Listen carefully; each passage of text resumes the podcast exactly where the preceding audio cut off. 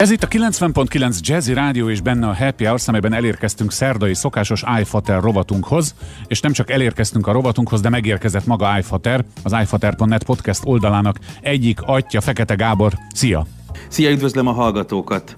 és robotokról. Na, mit hoztál mára? Robotokról fogunk beszélgetni, méghozzá kicsit, picit szociológiai, etikai szempontból, ugyanis egy nagyon érdekes cikket találtam, amit Kate Darling, aki egy könyvet is írt arról, hogy hogyan kéne viszonyulnunk a robotokhoz, és egyáltalán milyen szerepe lesz a robotikának, a mesterséges intelligenciának, tehát hogy, hogy ez az egész hogy fogja és milyen módon befolyásolhatja az életünket. És egy nagyon érdeke, érdekes felvetése van.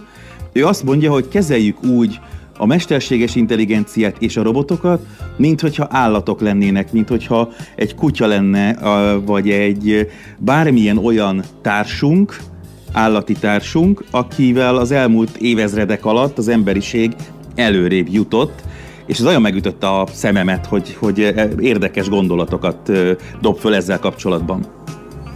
Én szerintem rövidre fogom tudni zárni ezt a beszélgetést, bármit is írt a cikkíró.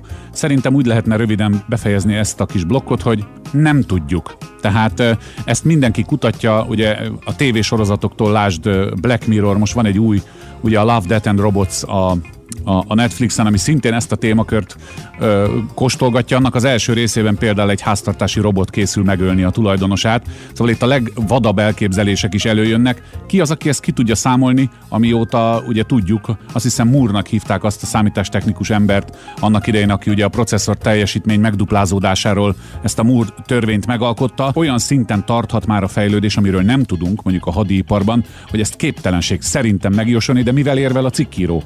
Itt nem feltétlenül arról van szó, hogy fölébred-e a Skynet, és hogy tényleg megduplázódik-e. Egy picit a Moore törvény az már nem annyira igaz, mint amennyire azt gondolták, hogy igaz lesz folyamatosan. Tehát már azt látják a kutatók, hogy lesz egy olyan pillanat, amikor nem tud tovább konkrétan duplázódni, de azért szépen haladunk előre.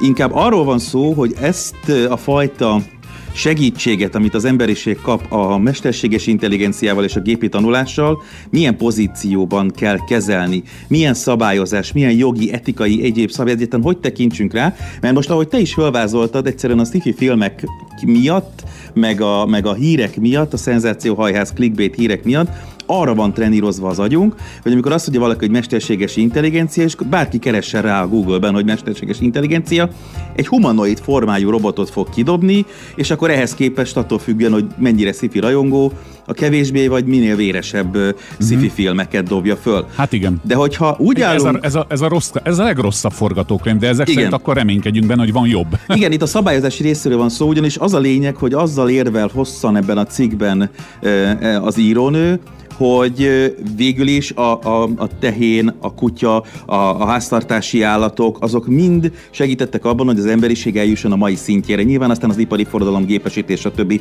ezt aztán fölgyorsította irtozatos mértékben, de ha csak belegondolunk, hogy mennyi elődjünk volt abból, hogy például a macskák vigyázták a búzát annak idején, az egereket írtották, és ettől több búza maradt, és több embernek jutott, stb. stb. Hogy valami ilyesmi státuszba, ha tesszük a mesterséges intelligenciát, a robotikát, ilyen törvények eredményeket hozunk, ilyen tekintetben így tekintünk a mesterséges intelligenciára és a gépi tanulásra, akkor egész egyszerűen az emberekben sem az lesz benne, az lesz az első, első reakció, amit te mondtál, hanem az, hogy csöpikém, akkor kérlek írd meg a matek házimat, mondtam egy szélsőséges példát, és, és kvázi egy segítségként egy ő így hivatkozik az angolban, hogy túl egy eszköz az állat is, ami nem feltétlenül igaz, és de magyarul ez egy csúnya, csúnya kifejezés, de angolban nem, nem, annyira, nem annyira pejoratív. Tehát, hogy egyszerűen segítene abban, hogy az emberiség ne féljen tőle, és hogy ne az legyen, hogy elveszik a munkánkat a robotok, hanem segítenek abban, hogy jobban dolgozzunk, kevesebb munkával többet érjünk el, mint hogy például Japánban egyáltalán nincs, vagy legalábbis sokkal, de sokkal kisebb a félelem a robotika, a mesterséges intelligencia és a gépi tanulás iránt, uh-huh. mert már benne van az életükben egy annyira előregedett társadalomban, mint az övék, ne, nem tudnának létezni a robotika és a gépesítés maximalizálása és fejlesztése nélkül, ott például, hogyha Japánban rákeresel arra, hogy ember-robot interakció, teljesen más képeket hoz föl japánul a Google, mint angolul rákeresve erre, hm. erre a kifejezésre. Tehát igazából ennek a, ennek, a, ennek a szabályozási, vagy az agyunkat kéne az, az írónő szerint átállítani. Hát ugye a macska, a tehén és az összes állat, akiket ő felsorol, azok ugye evolúciós szempontból szépen fejlődtek és integrálódtak a világunkba. Ez a mesterséges Pontosan. intelligencia, ez meg csak egyszer valahogy úgy belekerült, de én fölvetnék még már csak kevés időnk van röviden egy gondolatot. Még a 90-es években volt egy rádió műsor, ahol azt taglalták, hogy milyen könnyű életünk lesz majd, amikor jó számítógépeink lesznek, mert azok mindent elvégeznek helyettünk, és nekünk nem lesz más dolgunk, mint semmit se csinálni.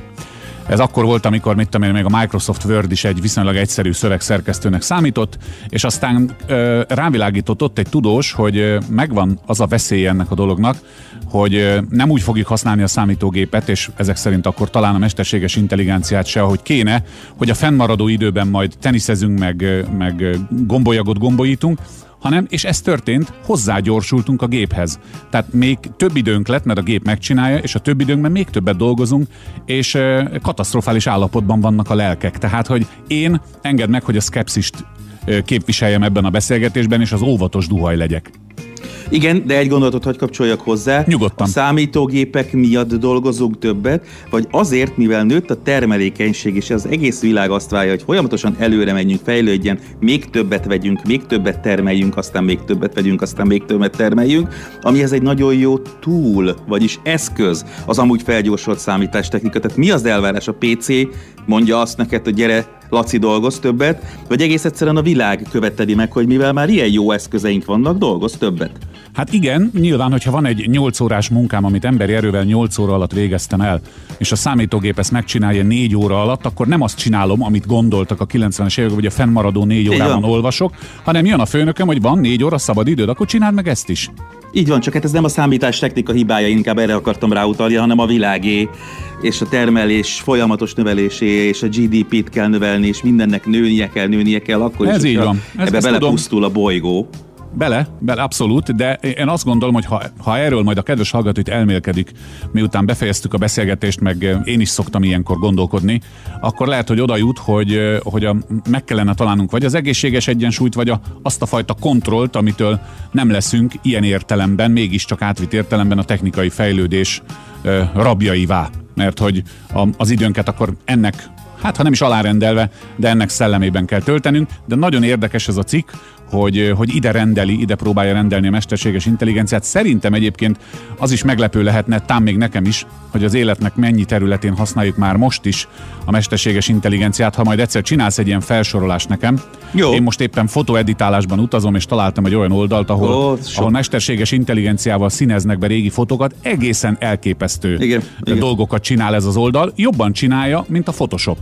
Tehát, hogy, hogy elképesztő, hogy mik vannak erről. Szerintem esetleg ír majd föl magadnak valahová, Jó. adjunk tippeket a kedves hallgatóknak, hogy hol van már most mesterséges intelligencia, amiről nem is gondolnánk. De ez mindenhol. Most mindenhol, de erről beszélünk majd, akkor hozok, hozok példákat, konkrétan, mindenhol. Jó. Jó, Gábor, köszönöm szépen a gondolatébresztő beszélgetést, egy hét múlva valami mással folytatjuk. Szia! Így van, így van. Köszi, szia!